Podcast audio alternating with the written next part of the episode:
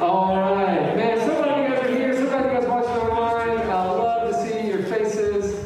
Um, love getting to know. Man, so we have so many new students connecting this semester. Even during the pandemic, that encourages me as a pastor to be like, hey, God's still doing stuff, right? Uh, and, and so you know, I've, I've loved every bit of, of getting to be in person with you guys. I'm excited, of course, to be with you tonight. Uh, my name is Matt. If I'm not going to formally introduce myself, my name is Matt. Uh, my wife Jackie is, is also on staff, and Natalie's here tonight. Her husband Derek is home with the kiddos. If you've not met uh, Kendrick or Jaden, and they've got the cutest kids in the whole wide world, and hopefully you meet them sometime. Um, so a couple weeks ago, a couple, couple weekends ago, we had the opportunity to see Bryce perform uh, in this uh, theater uh, dance performance thing. It was so interesting, scattered across the campus. Several of you guys got to be a part of that. Um, it, it, was a, it, it, some, there's some theater elements, there's some dance elements. It was all really cool and really interesting. And you walked around campus to, to kind of just experience it, right? And, and then the dancers would lead you to the next area and you experience that. Um, and, and, the dances uh, and the theater, the, the theater pieces were evocative. They made you think of different pivotal moments in civil rights history. Um, different pivotal uh, moments going all the way back to like colonial times up until present day. You know, George Floyd, Black Lives Matter, present day stuff too. And so these dances and theatrical things made you think about those kind of things and, and think about some of those pivotal moments. One of them that was particularly uh, impacting, we'll say that, particularly impacting, don't say that too fast. Particularly impacting was right from the administration building. They had uh, a dance, theatrical dance about the Memphis State 8. If you guys are familiar with the Memphis State 8, uh, this was right around the time when segregation was ending at the level, and the Memphis State 8 were the first eight African American students admitted here at the university. What's the University of Memphis now was Memphis State uh, at the time. A huge, huge, pivotal moment, right? And desegregation, um, just an amazing historical moment. And it happened right here, right? Right here where you go to school, uh, right here on this campus. Powerful, pivotal moment. What we're thinking about tonight, what what I want you guys to think about are these pivotal moments in history. These moments in history that you say, man, after this moment, nothing's going to be the same, right? This changes everything. This changes everything. And I, I, I think in a lot of ways we're in the middle of one of those, right? In, in a global pandemic that no one in our lifetimes has ever faced, um, and we have so much upheaval in the country. In a lot of ways we're in the middle of a pivotal moment. There's stuff God wants to teach us in the middle of these pivotal moments. And we just, we just came off uh, came off the tails of a, a major political election, a presidential election, and also tens of thousands of other government local and national, as people were voted into office. Uh, the current, current projected, right, the current, current projected president-elect administration, Joe Biden, I believe, is one of the, the oldest, right, oldest, oldest presidents to, to take the seat when, when, when, he, when, he, when he assumes office, right? Uh, and then the other pivotal and historic moment is uh, in his running. Kamala Harris to be the first woman, the first woman elected to uh, the, the, executive branch of the government, right? So it's a historical moment. Uh, it doesn't matter what you think, what you believe, how you voted, like, man, that's something, right? Like, that, that's a historical moment. That's a pivotal moment. I'm reminded of eight years ago, Jackie and I were interning with the COF at the University of Arkansas, right? We had our intern staff meeting every week where all the interns met with the director and had, did important staff meeting stuff, right? But it was the day of President Obama's inauguration. And I'll never forget this. Our director said, hey, you know what? Staff meeting's canceled today. This is too important. Like, this is a historical event.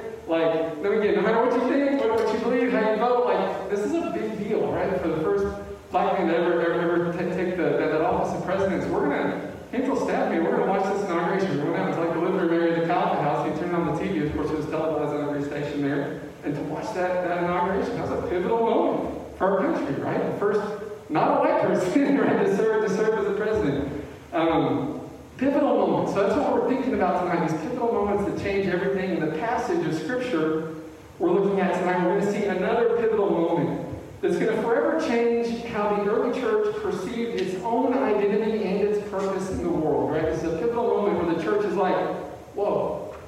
And they, and they realize something about their own identity, and they, they have, have a, a realization of what God's purpose is for them in the world. And if you have your Bibles, we're going to be Acts chapter 10 are also going to be on the screen behind me, uh, Acts chapter 10 if you're following at home. We've been going through a series in Chi Alpha all semester going through the New Testament book of Acts. Right? Acts is a study of the very first believers, the very first Christians. We've been studying the lives of these believers to find out what we can learn about God, the character of God, uh, and his plan for our own life from studying the lives of these first Christians in the early church here. Um, and, God, God's taught us lots of stuff. We've been studying on Thursday nights in family group, and then now large group, and then also in our small groups, our life groups. I just want to take a minute here to acknowledge everyone that's helped with this.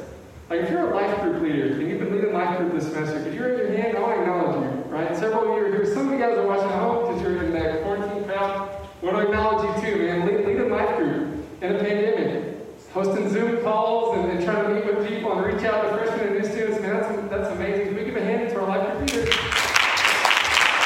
You guys are awesome.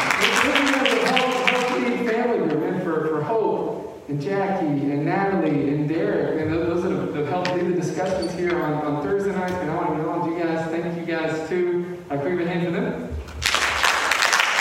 Especially, especially, and I know I'm biased, but especially my wife Jackie. You guys have no idea how much work she's done in the last seven months or so. Um, when, when the pandemic hit, everything had to go online, right? I mean, producing a lot of video content, and, and whether it's just because she's the best at it, it fell to her, right? So all of a sudden, you know, going from like a, a, a, a worship leader and a Calvin pastor to felt like a YouTube content creator, like overnight, having to create all this video stuff. But she, I mean, she, she's done an amazing job with it, worked hard. Uh, and we could Jackie hand too for a hard She's absolutely, absolutely killed it. Um, and, and, and not just the Thursday nights, producing like the little motivational things on, on Monday and, and, and all the all the promotion stuff. And anyway, I don't, I don't know what I do without her. I'm thankful for her. Last week she taught. You guys remember? Last week she taught from Acts chapter 9 about the conversion of Saul. Uh, Saul, this man, uh, a zealous Jewish man that saw Christians as heretics and was trying to persecute them, have them thrown in prison.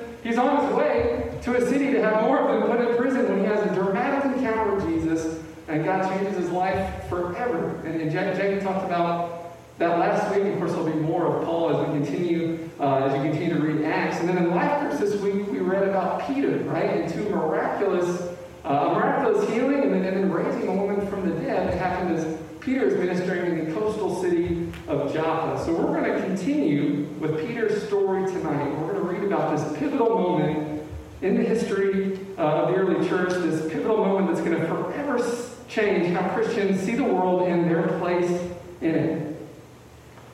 So you got to be clear all throughout Scripture that his love was for all of mankind, that he loved all people, and his plan from the very beginning was to reconcile all human beings to himself. Right? When, he, when, when the Lord made a promise to Abram, he said, All the nations of the world are going to be blessed through you, your descendants, right? All the nations of the world are going to be blessed through you. When God gives the law through Moses, right? In this law, the, the way that the, the Jewish people, the, the Israelites are to live and conduct themselves, woven into this law were provisions for people that were not Jewish, that were not Israelites, to come, you know, aliens, foreigners, to come and worship the Lord, be woven into the community of God, because God's love was for the whole world. So as we read the narrative of the Old Testament, we see God's plan for reaching the whole world was to bless his people, the nation of Israel, like crazy, so the surrounding nations will be like, oh, the God of Israel is the real God, right? This idol that I carved in the backyard that looks kind of like a fish is doing literally nothing, right? Let me go and worship the Lord, right? So that's God's plan all throughout the Old Testament, to bless Israel, so that the nations could come and know, know the Lord, right? Uh, when Jesus comes on the scene and he talks about, man, God so loves the world. God so loves the world that he gave his only begotten Son. When Jesus gives the Great Commission, he says, go into all the nations. yeah, go into all the nations. Make disciples of all nations. Not just Jerusalem, right? Not just Jewish guys. He says, go and make disciples of all nations. After Jesus raises us from the dead and ascends into heaven on the day of Pentecost, the Holy Spirit is poured out on the believers. Peter stands up and preaches a sermon. At the end of the sermon, prophetically, he says, This promise, right, this good news of the gospel, this promise of the Holy Spirit is for everyone, even those who are a long way off, and everyone whom the Lord is going to call. The good news of the gospel is for everyone, right? The message of Jesus is for everyone. The forgiveness and the reconciliation, the love of God that comes through Jesus is for everyone, right? And as you you know, start in Genesis all the way to Revelation, you can't miss it. God loves everybody. The gospel is for everybody. God desires everyone to come to know Him and to come into relationship with Him. However, at this point in the history of the early church, the church was mostly, mostly just people coming from a Jewish or Samaritan background. Mostly just people coming uh, that had grown up in that sphere of Judaism. right? Uh, we, we, didn't see the nations, right, coming to Christ yet. We didn't see the gospel being brought to all these different people The gospel, which was intended to be good news to the entire world, at this point in the history of the early church, had not yet spread to the Gentiles. It had not yet spread to the Greeks and the Romans, right? The people living outside uh, of, of, the influence of Judaism It had not yet spread to the, the pagans and these other people groups that surrounded them. Well, that all changes in the passage we're looking at tonight. Right? That all changes in the passage we look at tonight. Now, it started to change a little bit. We read Philip's story, right? Philip has the opportunity to witness to uh, this Ethiopian man, uh, a eunuch. He shares the gospel with him. Uh, this guy was trying to trying to, to, to serve Yahweh, trying to know, uh, get woven into the Jewish faith. Um, we're going to see now the gospel brought to the Gentiles. Was God's plan from the beginning, uh, starting in Acts chapter 10. I'm going to pray and I'm going to jump into the first one. Okay, Father God, thank you again so much for the opportunity to be here tonight. God, I pray that you prepare our hearts to receive your word, that you would till up the soil of our hearts, that it would be good soil, that your word can implant in, God, that can grow in and bear a harvest of faith, a harvest of righteousness in each of us, God. Holy Spirit, would you speak what only, only what you want spoken, God? Would you connect with hearts? Would you be exalted, Jesus? We love you, Lord. Amen. Amen. So Acts chapter 10, starting in verse 1. Of course, it's going to be it's going to be up there on the screen. You can follow along in your own Bible. Acts chapter 10, starting in verse 1. At Caesarea, there was a man named Cornelius, a centurion in what was known as the Italian regiment. He and his family were devout and God fearing. He gave generously to those in need and prayed to God regularly. One day, about three in the afternoon, he had a vision. He distinctly saw an angel of God who came to him and said, Cornelius. Cornelius stared at him in fear. What is it, Lord? he asked. The angel answered, Your prayers and gifts to the poor have come up as a memorial offering before God. Now send men to Joppa to bring back a man named Simon. It's Peter, who's called Peter. He's staying with Simon the tanner, whose house is by the sea. Now, when the story gets recounted again in Acts chapter 11, um, they, we also see the angel tells Cornelius he's going to bring a message through which you and all your household will be saved. A message through which you and all your household will be saved. So, verse 7 When the angel who spoke to him had gone, Cornelius called two of his servants and a devout soldier who was also one of his attendants, and he told them everything that had happened and sent them to Joppa to go get Peter, right? So what uh, Luke, the writer Acts, tells us about Cornelius and his family here is that he is God-fearing. Now Cornelius is not a Jewish man. He's not an Israelite. He's not, he's not Hebrew. He is a Gentile. He's a Gentile. He's a, a soldier, part of this regiment, uh, the Italian regiment. He's a Roman guy, a Gentile. But it says that he's God-fearing. He has a reverence for God, a love for God. He's trying to do right, right? He, he's trying. He believes there's a God. And then he's trying to, to give to the poor. He's trying to live a righteous life. And you guys may know people like that, right? People, people in your life who would say, yeah, I believe there's a God. And I believe if I do, do good things, he's going to reward, reward me for that. Or I believe I'm going to heaven because I try to do more good than bad, right? But this is, this is Cornelius, right? He, he, he, he believes there's a God, and he's trying to live in a way that God would accept, but he's not heard the good news of the gospel and how to have a relationship with this God through Jesus. Well, God sees that, and, uh, and it says it's kind of risen up to him. He sends an angel. It says, hey, I'm going to send a guy to you that's going to share good news to you, and your whole family is going to be saved. Uh, and send some guys to go get this guy named Peter. So that's exactly what happens. We transition to Peter. Uh, and Peter, again, he's been ministering in Joppa. We talked about it last week this week, ministering in the city. God's working miracles. Uh, he's staying at this guy's house, Simon the tanner, and he's up on the roof, right? And he, he, it's almost mealtime. He's up on the roof.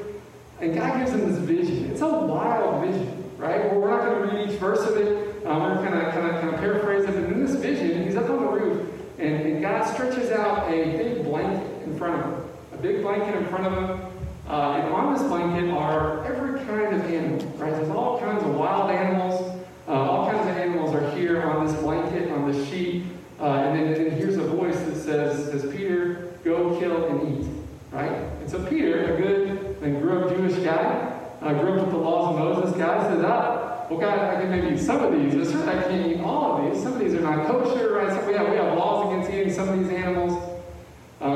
But again, this vision happens again. No, Peter, go kill and eat. And then a third time, no, Peter, go kill and eat. And Peter's like, what does this mean, right? right? Some of these animals, man, I, have learned the law all my life are unclean. Like I can't eat some of these things. It's going to make me, they're unclean. It's going to make me unclean. I can't eat these. I can't even associate myself with these. God, what do you mean uh, when, you, say go, go kill and eat? Um, so he's sitting on the roof, right? Kind of wondering, God, what do you mean uh, by, by this vision? Um, he, he's wondering that when these guys arrive, Cornelius had sent. So we're going to pick up uh, in verse 17. Pick up in verse 17. The end of this vision, the voice speaks and says, not to call anything impure that God has made clean. So don't call it impure if made it clean. So he says, what does that mean? Verse 17. While Peter was wondering about the meaning of this vision, the men sent by Cornelius found out where Simon's house was and stopped at the gate. They called out, asking if Simon, who was known as Peter, was staying there. While Peter was still thinking about the vision, the Spirit said to him, Simon, three men are looking for you, so get up and go downstairs. Do not hesitate to go with them, for I have sent them. Peter went down and said to the men, I'm the one you're looking for. Why have you come? The men replied, We have come from Cornelius the centurion, he is righteous and God fearing man, respected by all the Jewish people. A holy angel told him to ask you to come to his house so that he could hear what you have to say. And Peter invited them in to come into the house as guests. The next day, Peter started out with them, and some of the believers from Joppa went along. And the following day, they arrived in Caesarea. Cornelius was expecting them and had called together his relatives and his close friends. Like Cornelius is ready. He's like, man, I'm, everybody come over to my house. There's a guy coming. He's going to tell us about the Lord. Everybody come over. Right? Call, call your aunt, call your cousins. Man, I want everybody over for this. Y'all need to meet this guy. Cornelius was ready. Verse 25, as Peter entered the house, Cornelius met him and fell down at his feet in reverence. Some of your translations might say he started worshiping him. Right? All Cornelius knew is that an angel said, a guy's going to come. He's telling you, tell you you're going to have to be right with God. He's going to, what his message is going to save you and your whole family. And the guy shows up and he doesn't know what to do, so he just, he just falls at his feet, starts worshiping Peter here. He falls down in reverence, but Peter says, No, no, no, stop, stand up, get up.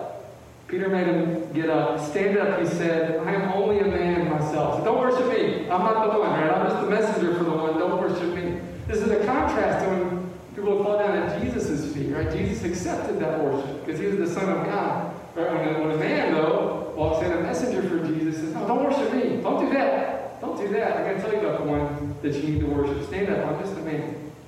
Verse 27 While talking with him, Peter went inside and found a large gathering of people. We don't know how many people, but it's a large gathering. I think Cornelius invited like everybody he knew. The whole family was over. And he said to them, You are well aware that it is against our law for a Jew to associate with or visit a Gentile. But God has shown me that I should not call anyone impure or unclean. The light bulb's going off. Oh, this is what the whole blanket thing was about. So when I was sent for, I came without raising objection. And may I ask why you sent for me? And of course, Cornelius, the next few verses, explains about that message he received from the angels. An angel came and he said to send for you, so now, now you're here. So a light bulb's going off for Peter. He said, okay, God gave me this vision of the animals, but it wasn't really about the animals, was it? Like there's a surface level meaning of yes, and because Jesus has come, we're in a new covenant with God. And some of those old rules that the Israelites were to follow that were ceremonial in nature, right? Jesus has fulfilled those laws where we no longer need to continue to do those things. There are moral laws. Do not kill, do not steal, do not commit adultery. There's moral laws. Those things are always going to be true. But there's ceremonial laws about wearing certain clothes, wearing your hair a certain way, eat certain foods and not these other foods. Those ceremonial laws are done away with in Christ because Christ has fulfilled those laws for us and we're in a new covenant of grace uh, and by, by faith in Jesus. So there's that surface level, and there's also this deeper level of the vision of it. Peter's not about animals. There's human beings that you see as unclean. There's people that you see as unclean that you've got prejudice against, and I want to deal with that, Peter. So Peter's having this light bulb moment.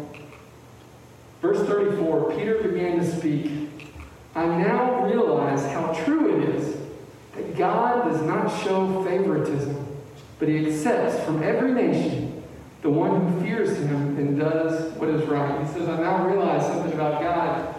you know, he's been serving God his whole life, and he, he, he hung out with Jesus for three years, man, he's the leader of the church. He says, I just had a light bulb moment, right? You when you're the pastor, God can show you stuff, right? You when you're, you're the leader, and God can still have a message for you. He says, guys, God's doing that for me right. God's showing me, he doesn't show favoritism to anybody. God accepts everyone. God loves everyone. It says everyone that does uh, what is right. It's not that that acceptance from God is based on the right that they do, right? Um, it, it's not those, those good works that makes them acceptable to God. As we're going to see in a minute, it's what Jesus has done for them on the cross that makes them right with God. But he's saying that, that that love is for everyone. He accepts someone, someone from every nation. Uh, there's not certain people groups that God says, no, not you, not you, you, but not you, not you. No, he says he doesn't show favoritism. He accepts everyone from all nations. God does not show favoritism, and we must make sure that in the way that we relate to other people, we don't show favoritism either. We don't show prejudice either in the way we relate to other human beings. In many areas of life, it's natural to have favorites, and we talked about some of them. It's natural to have a favorite food, a favorite color, a favorite sports team. It's even natural for you to have favorite people. Maybe if you have a best friend, a person whose presence you prefer to anyone else, right? You may have a best friend or, or a certain group of people you like because of their sense of humor or something attracts you to them, and that's okay. That's okay. When it becomes a problem, though, is when these preferences cause us to treat other people unfairly or unjustly. Now, we've all got favorites, but we don't need to show favoritism that's going to lead us to treat other people with prejudice and treat other people unjustly or unfairly. You hear me? And so that's what God's wanting to deal with here. It becomes a problem when we treat others unjustly. And that favoritism, showing favoritism and special privileges to some people and denying them to others is ungodly. Says God doesn't show favoritism. Right? If we're going to be people of God, we can't show favoritism either. We can't be prejudiced to certain people groups and certain kinds of people either. Favoritism is ungodly. It's the exact opposite of God's character. And it's particularly harmful when these prejudices keep us from loving others and keep us from sharing the good news of Jesus with them. So Peter immediately recognizes what God's doing in this moment.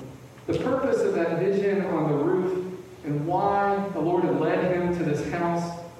So he proclaims the gospel to this family right then and there. He says, I get it. I get it. I've been prejudiced, right? I, have shown preference, favoritism to the Jewish people, sharing the gospel with them. Even though God made it clear he loves the whole world, I'm not made much a priority to bring the gospel to the world. I get that now, and y'all are all gathered here, and let's do this thing right now. He shared the gospel with them right there on the spot. He says in verse 36, You know the message God sent to the people of Israel, announcing the good news of peace through Jesus Christ, who's Lord of all.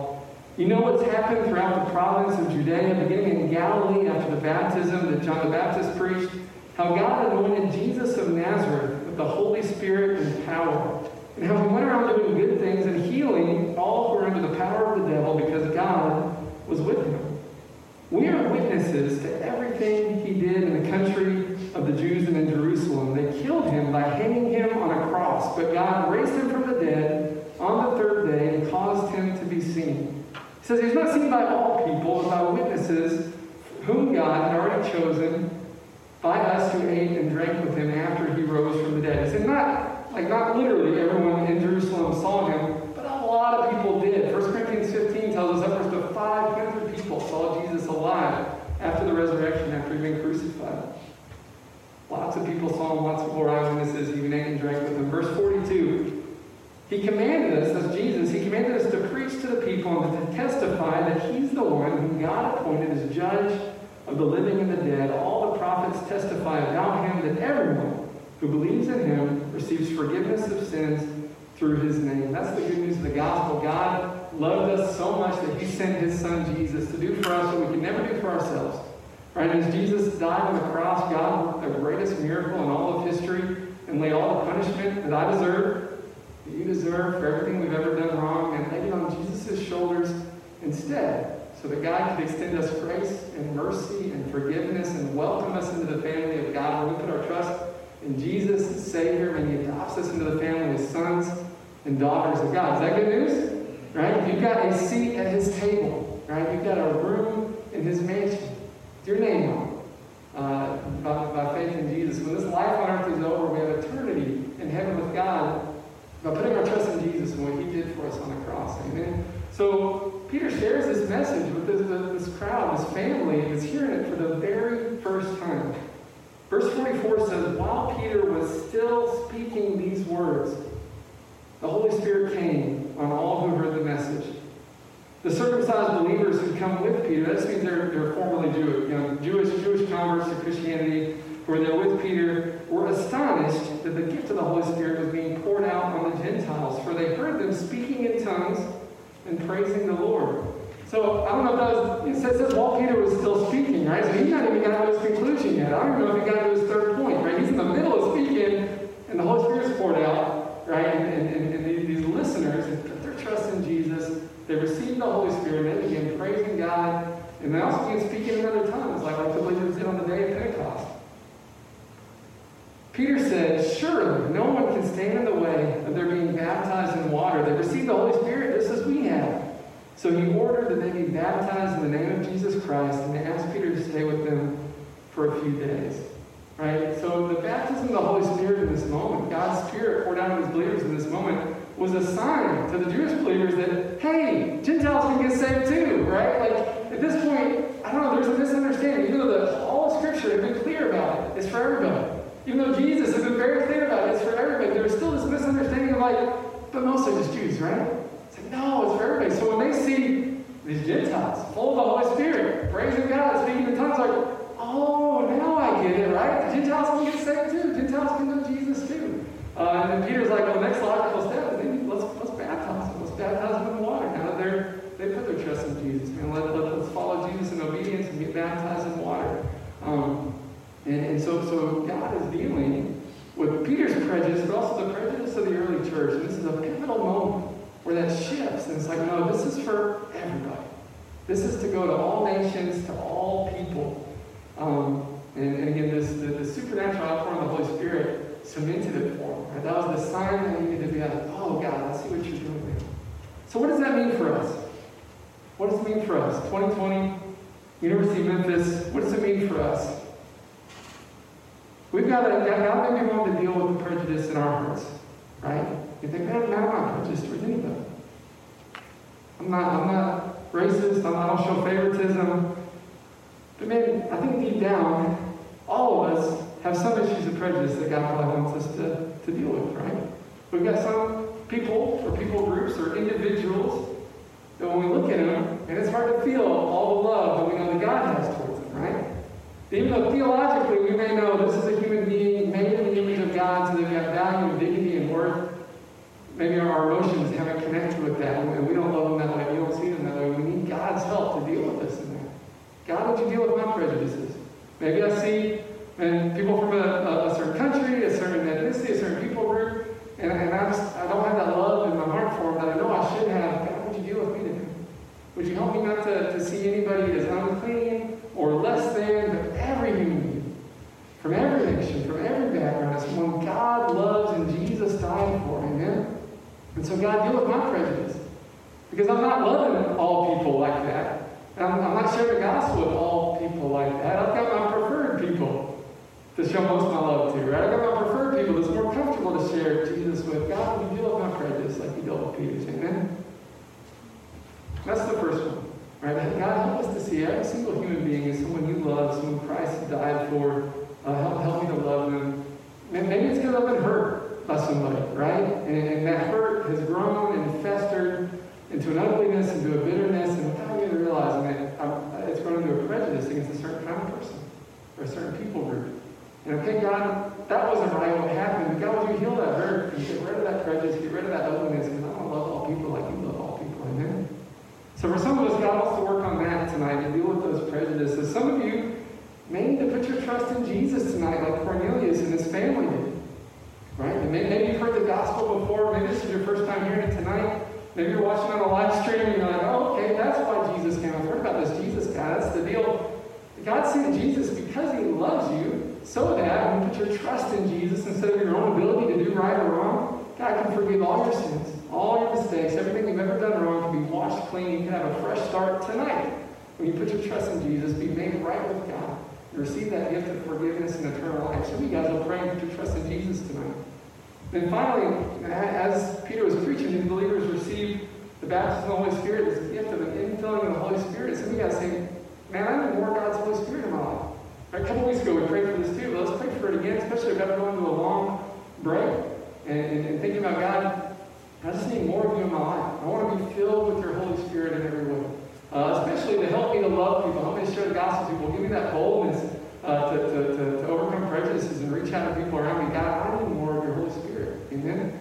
Jack, Jack is going to come and play, we're just going to respond uh, these next few minutes in prayer. You can stay in your seat, stay where you're at. Um, mean, you can, can sit or stand or kneel. We're just going to respond these next few minutes and, and ask God if one of those three things are us. Right? God, I need to deal with hurts uh, and prejudices in my own heart. God, God, I just surrender to you and say, God, help me to have that light bulb moment, right? Whatever it takes. Um, wake me up to what you want to do in my heart, what you want to show me.